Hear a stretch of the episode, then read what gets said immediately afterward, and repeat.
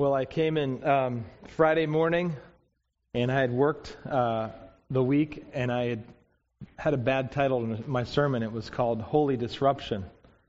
So I went up to my, uh, my prayer room, and as I was praying for you and imagining this call from this awesome incarnation text, uh, we look at the Nativity story and how disruptive God was in His ways. And I was praying for you, and maybe you would be willing to let God disrupt you, and the Lord disrupted me and uh, and I had, and he called me to another text, so I had to scrap, hit delete on the sermon I'd worked on, and start it over Friday morning. But I had Selah help me. I don't know if she's here. There she is. Selah came and helped me, and so I think this one's going to be a little better. Uh, and so, um, let's pray again. And uh, and if you have a Bible, uh, if you don't have a Bible, there's one in front of you. Um, we'll we'll use that uh, in just a moment. But Lord, um, I thank you for being a God who is willing to disrupt us, not because you're disruptive, but because often we uh, drift from walking with you. And we thank you that you're willing to appear disruptive. And this morning, would you speak to us? Would you open our ears to hear your voice? In Christ's name, amen. Well, the threat of snow is upon us for tonight, I couldn't think of a better story to tell than a summer one. Several years ago, uh, I was in western Pennsylvania, and my brother in law and I um, decided on a warm, clear night to go on a bike ride through uh, near my dad's house. There's a few farms, and so we're on the back roads and we're enjoying the warm air and the and the dark night and the stars. And all of a sudden, we looked up along a tree line on the road, and there, in the midst of all the branches, is a sight we'd never seen in our life. There must have been tens of thousands, if not hundreds of thousands, of fireflies all amongst the branches.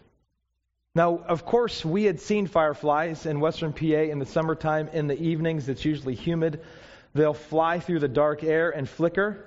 And as kids, we used to catch them and put them in jars, and sometimes we'd torture them and tear off the glowing part and try to make glow sticks with them, which is, we know, sin, but we didn't know.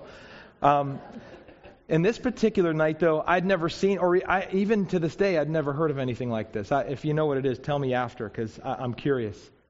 There must have been hundreds of thousands of fireflies that were flickering, but mostly steady and on. It, it was like a Christmas tree lit up in these huge oak trees, and we just stopped. We pulled off to the side of the road, and we just stared. We didn't say a word. And we are in the wonder of God's creation. I don't know if you've ever seen a sight like that, where whether it's something that you visited, maybe the Grand Canyon, maybe a, a local wonder.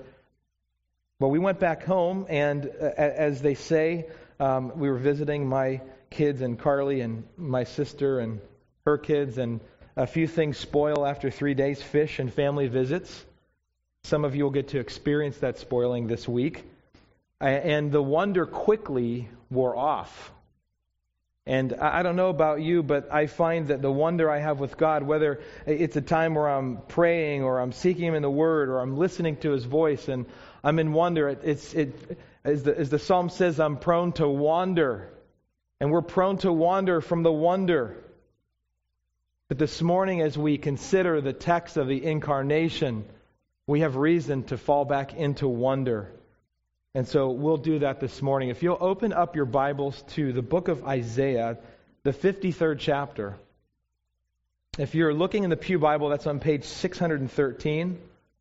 And we'll look at the first three verses together. As you're turning there, uh, borrowing from theologian Dr. John Oswalt, here's a quick backdrop of the book of Isaiah. Uh, first of all, Isaiah is commonly referred to as the Prince of Prophets. His book was written over about 40 years.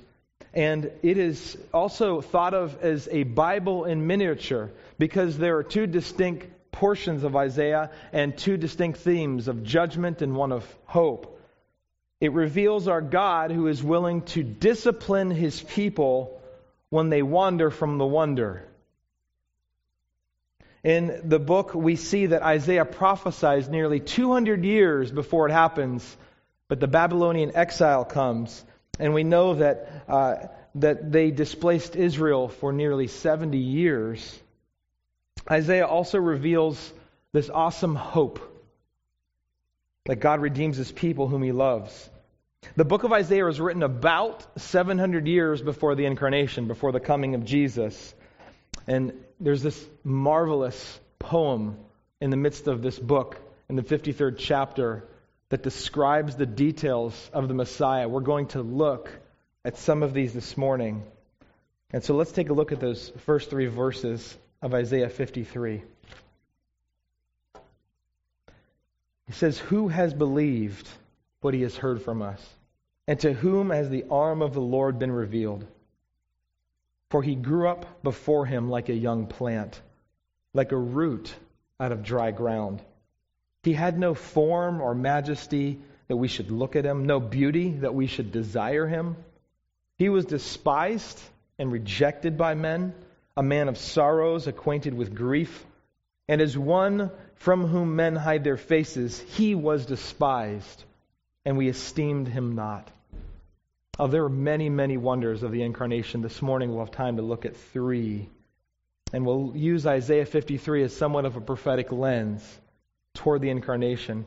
The first wonder that struck me as I was reflecting on the incarnation through Isaiah 53 was the wonder of God's humility. The wonder of God's humility. Look at the first verse. Who has believed us? Who has believed what he heard from us? And to whom has the arm of the Lord been revealed? Well, we know that Jesus is the King of Kings. And so, in essence, we can think of his coming as the incarnation, the birth of Jesus, as a royal birth. And so, I wanted to, in reflecting on this, consider another or a royal birth that happened in another nation.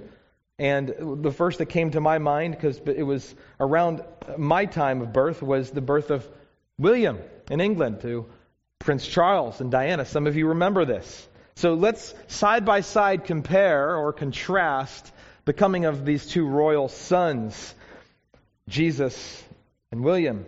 Well, William was conceived uh, uh, after his dad and mom were married. Uh, it's estimated that uh, Charles and Diana's wedding was observed uh, in person and through uh, through television by somewhere around 750 million people celebrating, almost uh, three quarters of a billion.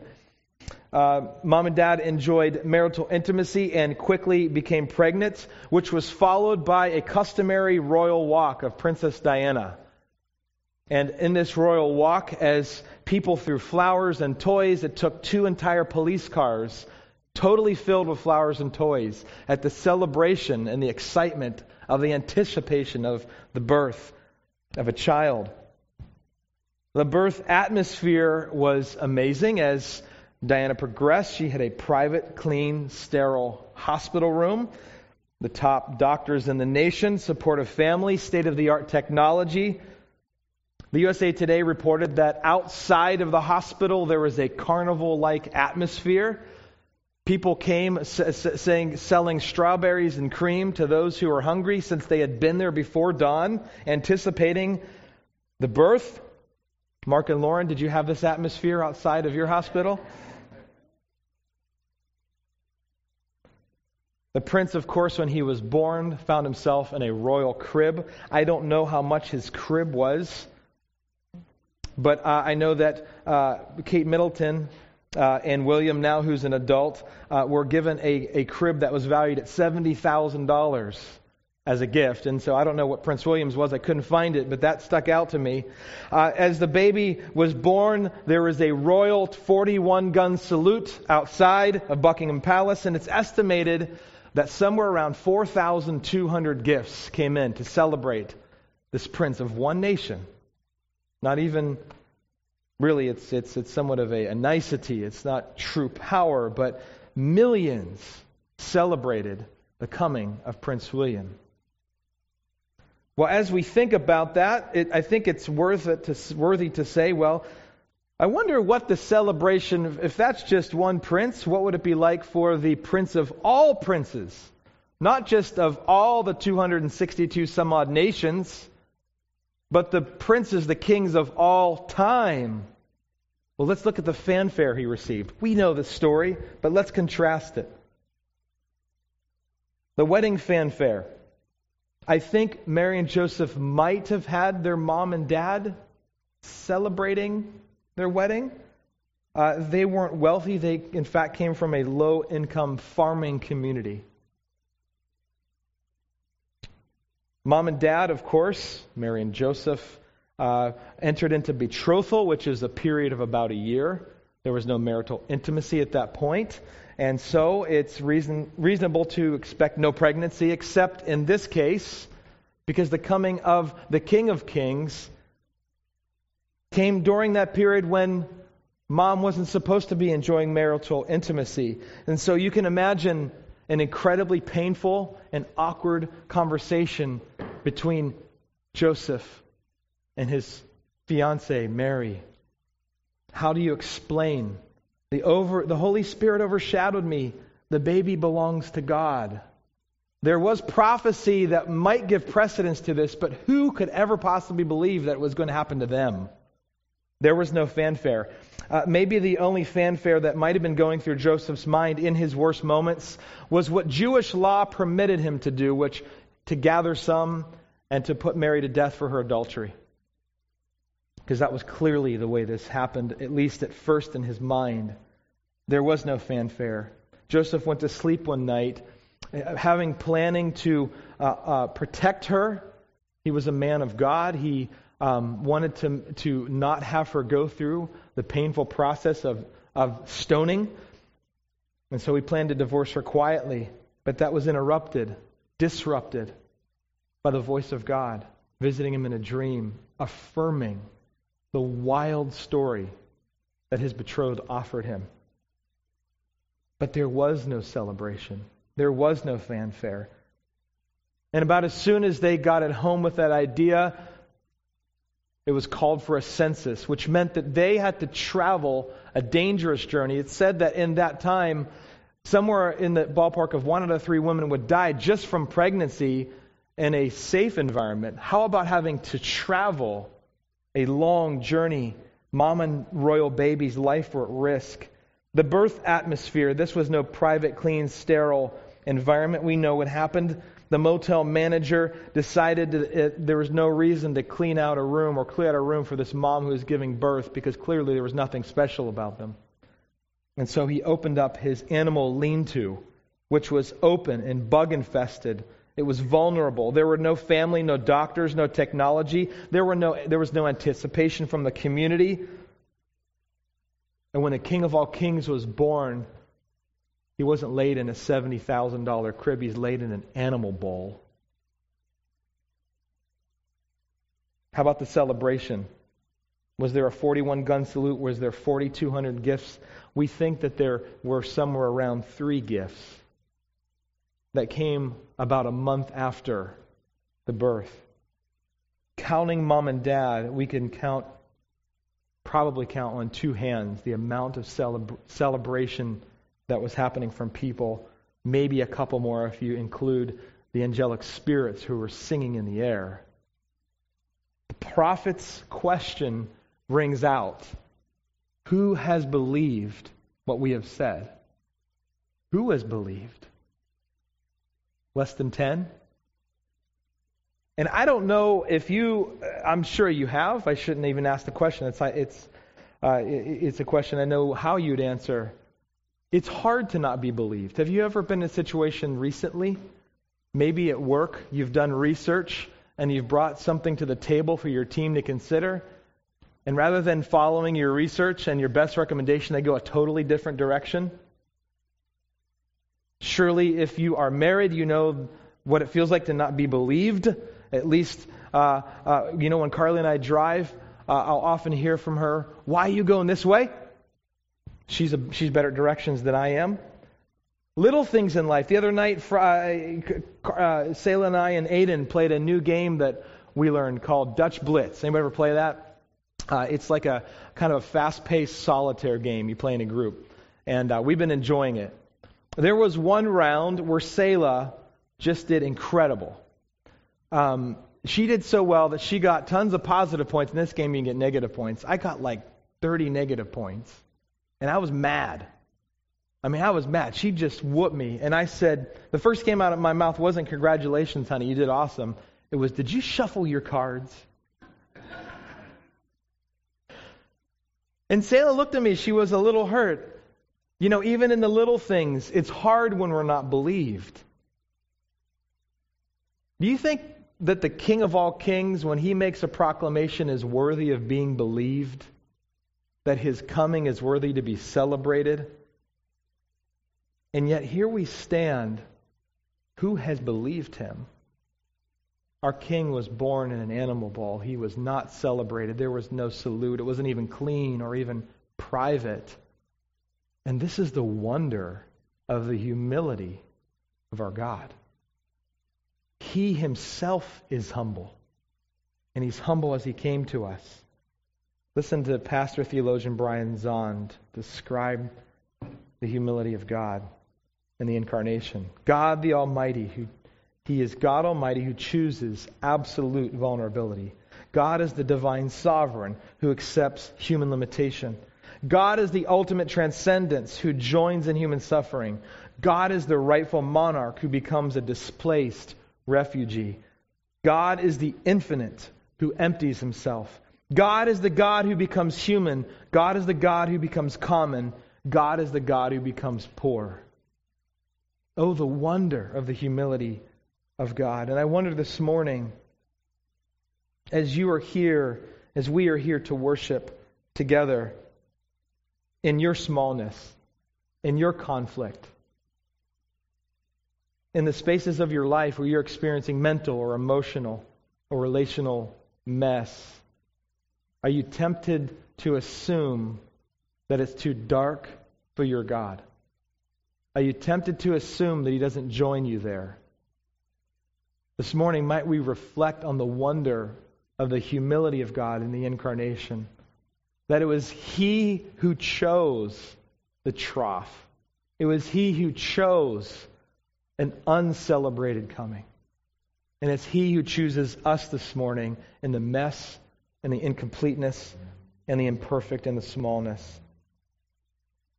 There's the wonder of God's humility. There's this, a second wonder that stuck out to me of the incarnation, and that's the wonder of God's fierce love. Take a look at verses 2 and 3 if you still have your Bibles open of Isaiah 53. Here we're going to find this idea that God's willing to offend our mind, to reveal our heart, to heal our heart. Take a look at the text. For he grew up before him like a young plant and like a root out of dry ground. He had no form or majesty that we should look at him, and no beauty that we should desire him.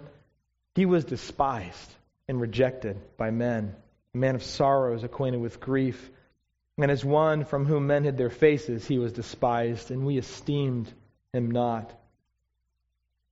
In the context of the coming of Jesus, it's important to point out that Israel was desperate for vindication. It had been centuries of humiliation.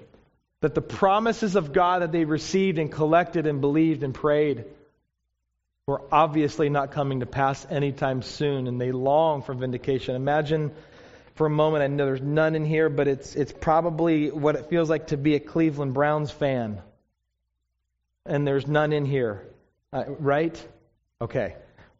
Maybe a Steelers fan or two, but listen to this about the Browns. Since 2014, the, the latest I saw, this, this might be worse now. Um, they are 4 and 43.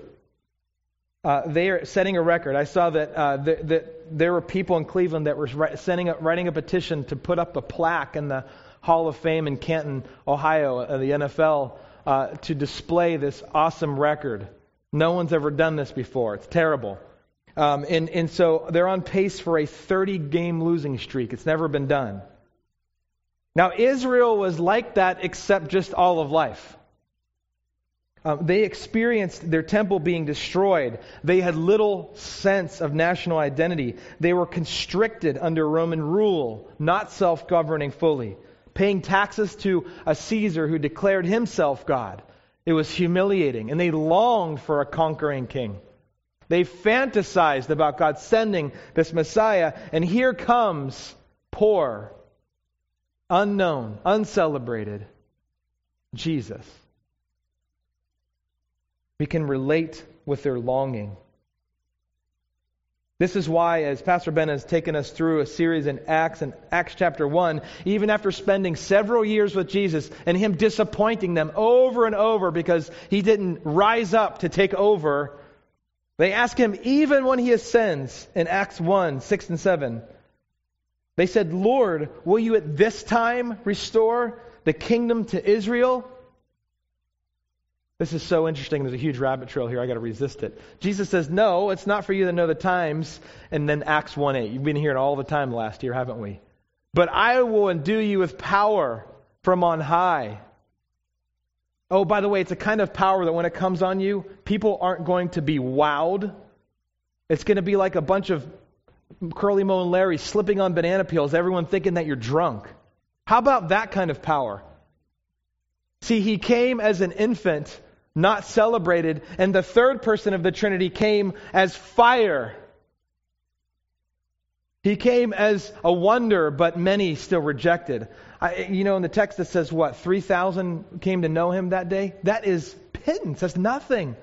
There were millions in, in Jerusalem at that time for Pentecost. The whole, the nation was gathered for a celebration. 3,000? He continues his ways today of humility and the wonder of the incarnation of his fierce love. I said this earlier, but God is willing to offend our mind to reveal our hearts, to heal our hearts. Who of us doesn't want to be celebrated? Who of us doesn't want to be successful? There, in, in a way, there's, there isn't anything wrong with longing to be safe and known and celebrated. And I don't think anybody desires to be embarrassed. Israel didn't desire it. And yet there's an interesting enmeshment that's happened in our fallenness. Uh, it's, it's weird. It's like God wants to exalt us. He promises that when we humble ourselves under His mighty hand, He will lift us up in due time. Lifting up isn't wrong, but the way we get lifted up is the issue. Pride wants to have us be the heroes who lift ourselves up by our bootstraps. It's, by the way, the American way. And yet here comes Messiah embracing humility and hiddenness and messiness. And we were offended by this. Now, I know we weren't there, but I know that's true because I still get offended at his ways of humbleness in my life. There's ways I want to be successful quickly. There's ways that I want to be heard and understood. And yet, He's willing in His fierce love to offend our minds, to reveal the pride in our hearts, so that He can heal our hearts and raise us up in due time in His way. And this is precisely what happened with Jesus. He didn't come as a conquering king, He came as a suffering servant. Well, what does Isaiah say? He had no form or majesty that we should look at him, no beauty that we should desire him. I thought to myself, Isaiah, I don't know how prophetic that is because there's no such thing as a good looking newborn. Aren't they all not desired? I, you can combine E.T. And a, and a shrunken old man and you get a newborn. Isaiah, that's not necessarily prophetic. We can all know that. I'm kidding. He was speaking of Jesus' whole life. And Mark and Lauren, hey, pretty good looking baby, pretty good looking baby. You got to see David. If you haven't seen David after service, make sure you congratulate Mark and Lauren. What about financially? Um, how about the majesty here? We already talked about Jesus' birth being in a shack, but this didn't stop. He didn't come humbly and all of a sudden rise up. There's this awesome video that um, I saw. Pepsi put out a commercial, and, and it's you see this elderly African American man showing up to a playground, uh, a, um, a basketball court where there's incredible basketball players that play in New Jersey. And this elderly, overweight man shows up, sitting on the sideline. His nephew plays, and he wants to get in the game. And there's nobody wants to let this guy's name's Uncle Drew into the game. Uh, and so at some point, one of the players gets injured, and you see in the video, his nephew tells him to come in. And this elderly man does as he expect air balls, he's holding his back at some point. But then at some point, Uncle Drew flips on a switch and he hits a three, and then another three, and another three. And then he gets in a one on one situation with one of these young guys and he's, he's taunting him and call, calling young blood. And He's like, don't, you know, don't rest young blood. And all of a sudden he crosses over, drives to the hoop, and he slam dunks the ball. And the entire park erupts. Like, who is this grandpa who is overweight and slam dunking the ball? Well, eventually, what you find out in the commercial is that it's Kyrie Irving, NBA All Star, who had been professionally made up to look like an elderly man. And you just, I even telling the story, just get goosebumps. Just love this triumphant. I just want to rise up. We want every, love the movies where you just see, uh, you see the team winning. Um, and, here we have this Messiah coming as uncelebrated. And, and, and the disciples are like, Are you going to dunk it now? Are you going to be powerful now? I mean, Jesus is healing the sick. That's the interesting thing, thing, by the way, about the power of the Holy Spirit. I used to, years ago when I was a kid, um, and in, I had heard people tell stories about this, but it's like, I think, well, if someone's healed or there's a miracle, it's all good then. No. Jesus is doing these miracles, and people are like, yeah, he, he, demons help him do it. The humble ways of Jesus are the humble ways of the Holy Spirit.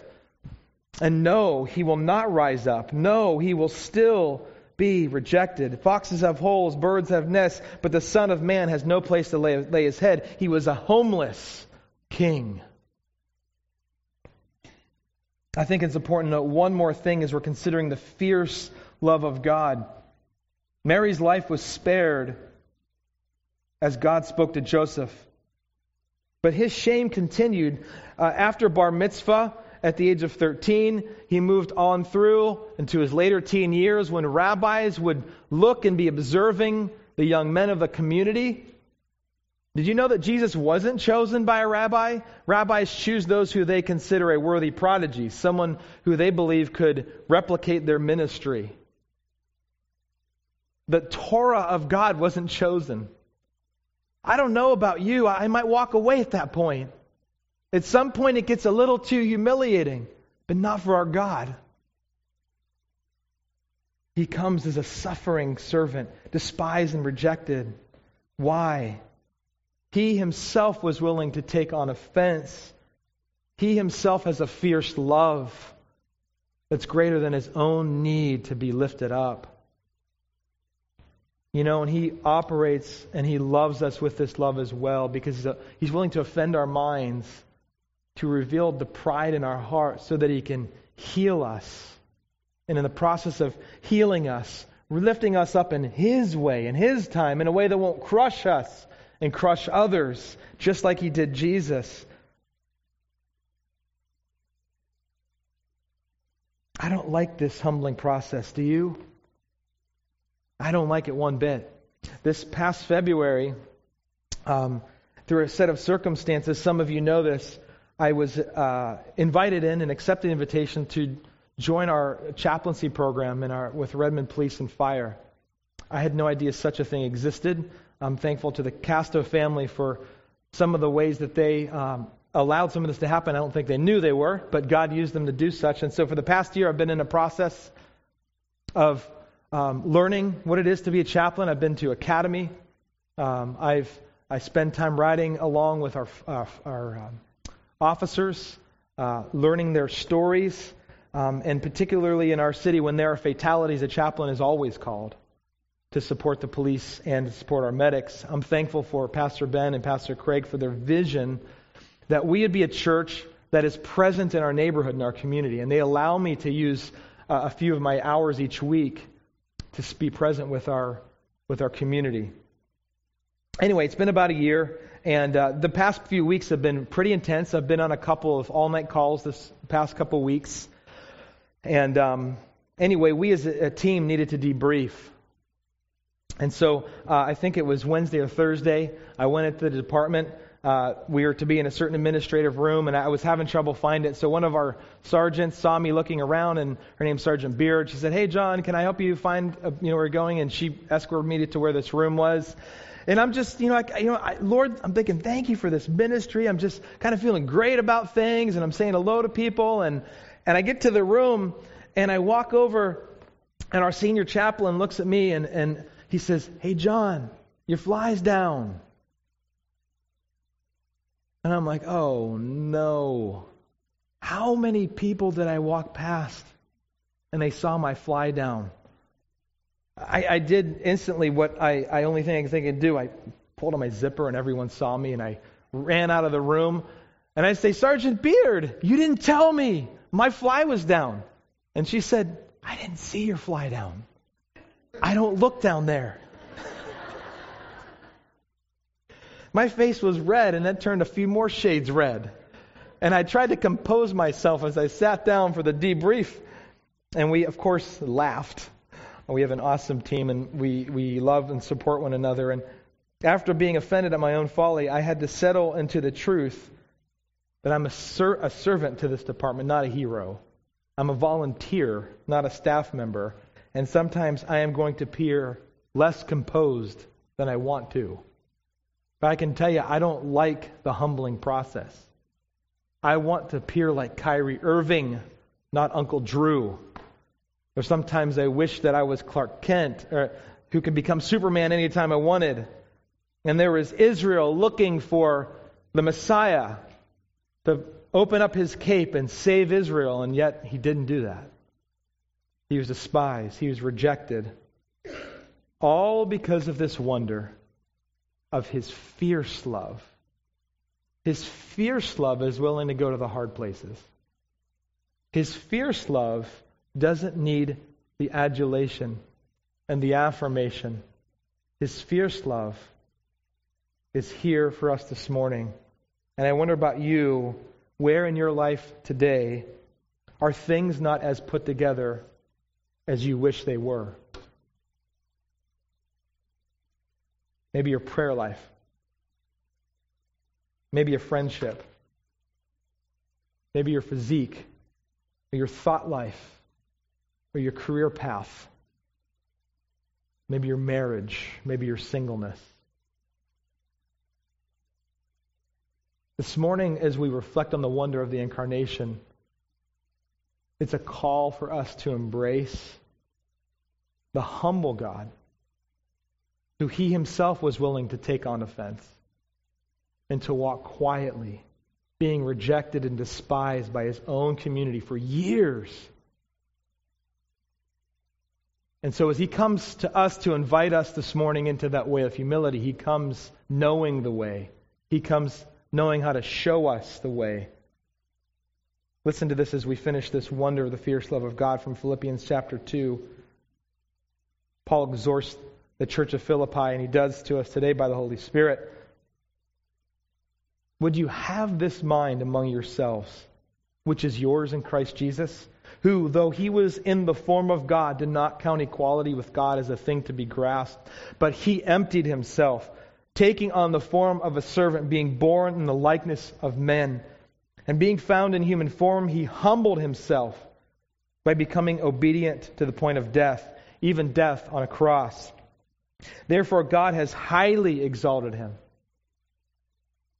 and bestowed on him the name above, every name, so that at the name of Jesus every knee should bow in heaven and on earth and under the earth, and every tongue confess that Jesus Christ is Lord, to the glory of God and the Father. The wonder of the fierce love of God is an experienced love with humility that calls us to humility. The final wonder of the incarnation we're going to discuss this morning is the wonder of God's compassion. Take a look at verse 3 with me. This is the wonder of God's compassion, that He loves us enough to fully enter our story. It says, He was despised and rejected by men, a man of sorrows acquainted with grief. I think for me, at least reflecting this past few days on this text, Perhaps the most shocking part of this passage is that he is a man. That God became a man. The infinite, eternal, uncreated, omniscient, omnipresent, almighty God, who has no beginning and no end, became a man. In fact, a baby in need of his mommy to change his soiled diapers, to nurse him at her, at her breast, and to hold him when he cries. Now, how do we conceive this wonder of the incarnation? I'm not sure it's possible. Many years ago, I remember reading uh, Max Lucado, devotional author, take, a t- take an attempt at explaining the incarnation in a way. He said, Imagine for a moment you have a pet gerbil. And imagine that that gerbil gets in some kind of trouble that you as a human can't help him with. And so the only way for you to help your pet gerbil is for you to become a gerbil. The caveat, however, isn't just that you're a gerbil, but that you'll forever remain a gerbil, never to be human again. You see, Jesus is indeed fully God, but he is also fully and forever human.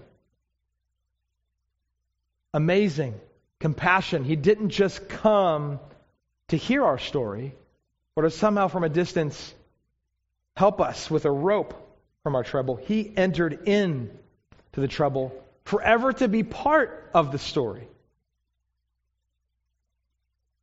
Pastor uh, Chaplain Bob Eiler from Pierce County uh, does an important teaching, and you may have heard this before from another source, but I heard Bob Eiler teach this, which is the difference between sympathy, empathy, and compassion. Sympathy is a, a kind of love where we offer care with an emotional distance. And so we might say, I see you, I'm aware of your pain, but it's outside of me. And I'm sorry for you. So it's kind of an external love, sympathy. Empathy goes a little deeper and it adds experience to care. It might say, I feel you. I'm willing to be with you in your pain as you suffer. Experience is added to care with empathy. Compassion takes both of those even more deeper and it adds action to care and experience. Compassion says, I'm with you. Your pain is my pain, and I'm here to suffer alongside you and take action as I can. Henri Nouwen said it this way The one gifted with compassion sees the harassed and helpless in crisis or caught in tragic circumstances. The compassionate one cannot help but do what Jesus did to step alongside them and proclaim, I've been there. I know the way. Let me walk with you. Jesus, however, takes sympathy, empathy, and compassion to a depth that's unfathomable. In the incarnation, he becomes one of us. Augustine writes about this. Listen to what he says. And, and I wish I didn't put this on the slide. I, I wish I would have, because in this quote, there are capital letters. So when, there, when a word's capitalized, I'll point up so you know which is capitalized. It's an important thing. Here's what Augustine says about the incarnation Man's maker was made that he, the ruler of the stars, might nurse at his mother's breast. The bread might hunger. The fountain might thirst, the light sleep, the way be tired on its journey, the truth might be accused of false witness, the teacher be beaten with whips, the foundation be suspended on wood, the strength might grow weak, the healer might be wounded, that life may die. The wonder of the compassion becoming one of us not content to be at a distance, although that would be amazing. Not content just to save with us, but to become us. I don't know what your hard days are like. I don't know what you do with your pain. We all do different things. I bet if we had time and we sat at little tables and had some food and coffee, we could talk about the ways we manage our pain, the what we deal with our pain. Depends on how strong it is for me. Sometimes I just want to sleep when I'm embarrassed or overwhelmed or feeling ashamed. Uh, sometimes I'll distract myself from my pain when it surfaces, when I feel overwhelmed. I like watching movies. Great thing. But sometimes I use it to distract me from my pain instead of sit in it, instead of be present. I don't know what you do with your pain. I don't know what kind of temptations you experience when you're hurt, when you're angry, when you're feeling rejected. I love this verse from the book of Hebrews 1, chapter 2, that long ago God spoke in many times, in many ways, to our ancestors, to the prophets. And now in these final days, He has spoken to us through His Son. This doesn't simply mean that we need to go to the Bible and simply read the red letters. Yes, we want to read the, the red letters. We want to reflect on the life of Jesus deeply and daily. That's not what he's meaning. He's saying, Can you, in the midst of your pain, in the midst of your mess, can you be at home with a God who has such compassion that he's become one of you? That he isn't afraid of your mess, he's not ashamed of your failure, and he doesn't run from your failure and your pain. He's with you. He became you in a way. He's taken on our sin. The wrath of God that has been was deserved for us was poured upon him. He doesn't leave the room when it gets hard. He doesn't check out when things don't seem right. I wonder this morning as we think about the wonder of the incarnation in that small way that I looked up in the trees, breathless and shocked with my brother in law at the tens of thousands of fireflies unexplainably lit in the trees. I wonder if, in the midst of the tension in your life, can you stand back in the wonder of the incarnation? Can you hear the voice of God shouting compassionately through the Son? I'm with you. I'm one of you. I get you. I'm not leaving. I'm staying put. Will you receive my fierce love? The Lord asks us this morning. Yes, indeed, the Lord might say, I love you so fiercely that in the midst of your pride and wanting to scramble out of shame in your own way and in your own time with your own resources, I get that squirm. But I feel like the Lord would say through his son today, Can I offend your mind? Can I fiercely love you so that we can see a little bit of the pride that's there? That we can heal that through Jesus. That I might lift you up. Because the Lord would say to you that He wants to lift you up. The Lord's desire is not to crush us and leave us for dead. His desire is to meet us in our mess and to lift us up by His Spirit. And it may not be, and it probably won't be, old Uncle Drew who's secretly Kyrie Irving or Clark Kent who gets to be Superman. It's more likely going to be a quiet lifting up, a humble lifting up, although a lifting up that causes you and I to walk in our purpose, you and I to walk in the life that God has called us to. I want to invite Catherine and Craig to come forward. I know Craig has a responsive reading for us. Let's pray together.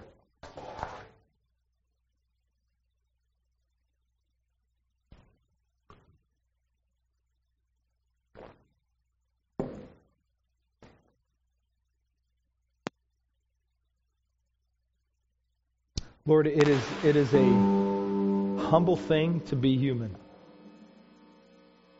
And it's sometimes rewarding and warm.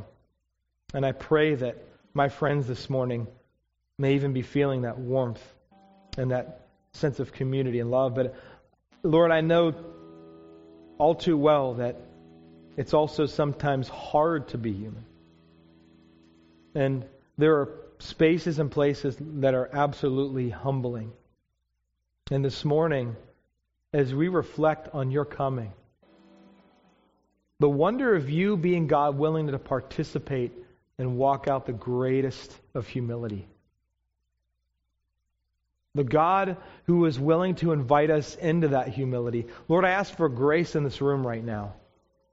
Would you allow your grace to cause us to not be offended at pain and rejection? That you would, God, by your Spirit, allow us to be, be a peculiar people. A peculiar people who, like Jesus, a tender shoot growing, a root out of the dirt, that we would be only and fully satisfied and lifted up by you.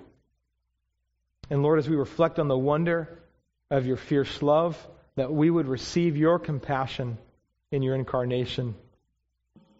Jesus, let your grace as we uh, this morning continue in worship and reflection today and tomorrow.